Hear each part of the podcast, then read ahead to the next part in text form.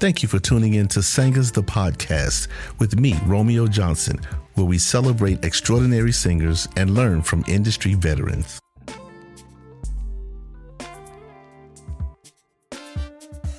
How's everybody doing? Thank you for joining me today. Welcome to Singers the Podcast. Um, I had to take today to honor, to remember, and give props to one of the nicest guys that I've met in this industry. A super talented, amazing drummer that has left us far too soon. 47 years old, a smile that is unmatched. And of course, you guys know by now I'm talking about Aaron Spears. It's not going to be long. Um, I know this podcast is called Singers, the podcast. Primarily, I talk to singers, but I did also say in the beginning that I'll be talking to singers and I will be talking to musicians, producers, people who have worked with many amazing singers.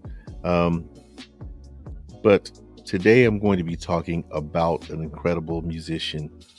I met Aaron Spears years ago. Teddy Riley had called us to do a New Jack reunion tour, and um, this guy was playing some of the coldest feels and never losing the pocket. And I just remember thinking, this dude is incredible. He would sometimes smile even when he was playing, you know. He was a big guy, but he was a very gentle hearted, kind guy to everybody all the time. Uh, of course, you know, eventually we ended up talking and he was complimenting the vocal section and we were complimenting his playing you know, usually when a gig is new, that's what happens. Everybody's in a good mood and you kind of like, you know, you're you're laughing, you're joking, and over time you kind of figure out real personalities. Sometimes that newness wears off and the kindness wears down. Sometimes you get to see people show different colors, but that smile that you saw on Aaron's face, not only was it contagious and it just put everyone in a good mood, but it was consistent. And the personality that matched that smile. I was telling my friend yesterday, he never met Aaron before. And I told him, I said, man, that smile that you see epitomizes his personality 100% all the time. So I just want to say, you know what, Aaron, you're going to be sorely missed. You're playing, your spirit, you're uplifting, you're teaching, by the music industry and by those of us, the friends who knew you. But I could only immediately think to go into prayer for your, your wife and for your nine year old son.